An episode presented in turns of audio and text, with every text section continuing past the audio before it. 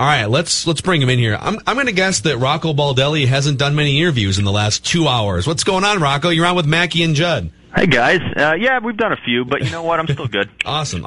Yeah. So, we enjoyed your introductory press conference, and especially your chiding of our close friend and colleague Patrick Royce. Without missing a beat, you told him to be more open-minded, which we've been telling him for years on this show. More you than me, Phil. He was good. He was having fun with it. Yep. That's what we like. Yeah. What would you say in terms of your career, even as a player, as a jack of all trades in the Rays organization, which managers and or leaders that you've been around have had the greatest impression on you? So I've been fortunate. I've spent time around. Lou was my first manager, and I learned a lot of lessons from Lou. And you know what? Some of them were good, hard lessons, but he was always very fair. And then a different sort of manager came with Joe Madden, and then Tito in Boston the year I was there, and then the last 4 years with Kevin. And I've gotten to know Kevin through working with him firsthand, and I feel most comfortable probably talking about him. I got to watch him basically come in and grow over the last 4 years and continually learn and try to make himself better.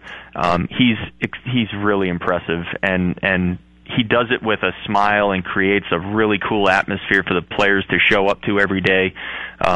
He's, in my opinion, clearly one of the best managers in baseball. I feel like that deep down. I have no issues saying it.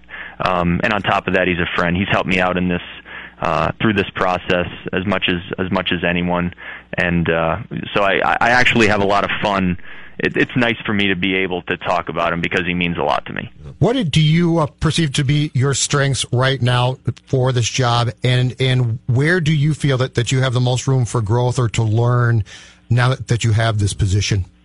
So I think it's fair to say that I really believe that I have a lot of room for growth in just about every position.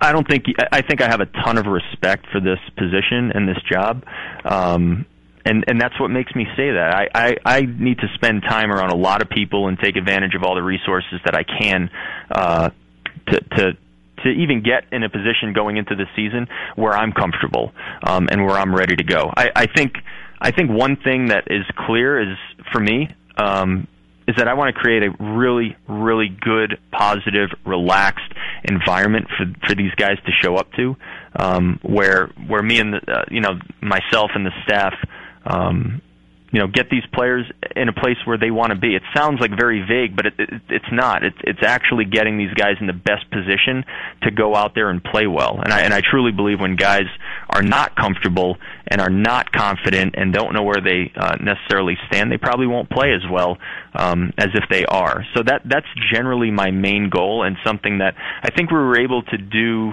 in Tampa Bay, and Kevin is the biggest part of that. Rocco Baldelli, a new Twins manager, with us here on Mackey and Judd. I said this to the guys here last hour. I want you to, from your perspective, tell me if I'm onto something. It feels like for 10 or 15 years, the arms race in baseball in front offices and with coaching staffs and on the field was gathering information that no other team had. But now it's almost like all the information is widely available, and if teams are open to it, they can gather information. And it feels like the arms race is, how do you communicate and disseminate information to human beings, right? To guys who have different backgrounds and guys who have different personalities. And I would feel like that is a really, really important piece to success in Major League Baseball right now. Yeah, everything I was thinking, you kind of made some of these points for me, and you explained it very well. I think that makes very good sense. And teams have very good information. A lot of teams have pretty solid information to work off of. It's just finding the best ways to apply it. And if you could have the best information in the world, if you can't apply it, it's almost useless. And not just useless, it could actually be a negative, because if you really can't apply it at all and you can't explain it or talk about it, it almost becomes a detriment and something that you have to work around. But I totally agree with what you're saying, and that's still a challenge. You know, I have a decent background in Tampa Bay. my experiences there and the people I've spent time with prepared me, I think, to be sitting here talking with you right now.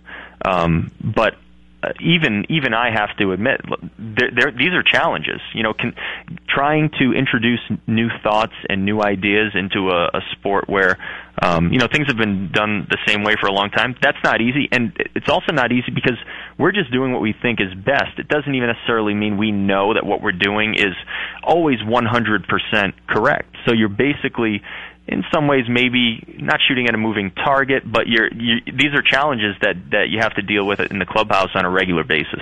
So how key is it to go down the path of keeping things simple? Because it seems to me now we've entered into an era of baseball where we want to make things as difficult as possible or as elongated as possible. How much of this comes back to going to the athlete and keeping things as simple as you can? Probably a lot of it. Again, that's another really good point, and it's a great principle to live by, I think, when you're just dealing with people. When you're trying to talk about something that is potentially complicated, you don't want to explain it in a way. If you're trying to explain it to someone and get the most out of, you know, whatever that information is, you really want to boil it down as much as you can.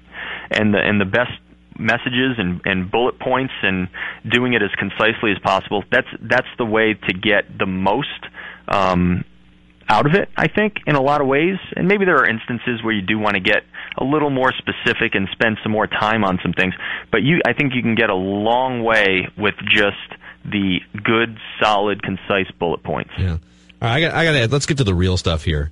Do they prep you for Sid Hartman before these introductory press conferences? I love them. He was just inducted into, Dustin, which Hall of Fame? The Minnesota Sports Hall of Fame this week.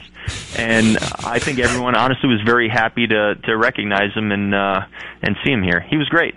Yeah. But did they prep you for the fact that he was going to ask a question without the mic, which they had told people to have, the wireless mic? Rocco, that's the question. There's going to be a dude in the front row just shouting things at you. You're going to have to answer it. That's probably the preparation. You know what, Dustin over here and everyone prepared me for, I think, just about everything that came up. So I felt okay walking into the room. I really did. Yep.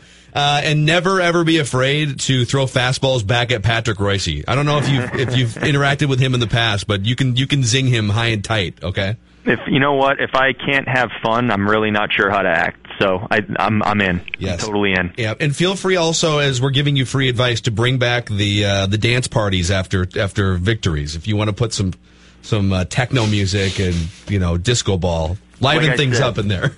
You know what? Whatever the players want to do in that regard, I think they should do, because I think, you know, them having a good time and celebrating when it's the time to do that is, I think that's part of the game. Right on. Rocco Baldelli. Thanks, Rocco. Nice talking to you guys. Thank you. All right, that's the new manager of the Minnesota Twins, Rocco Baldelli.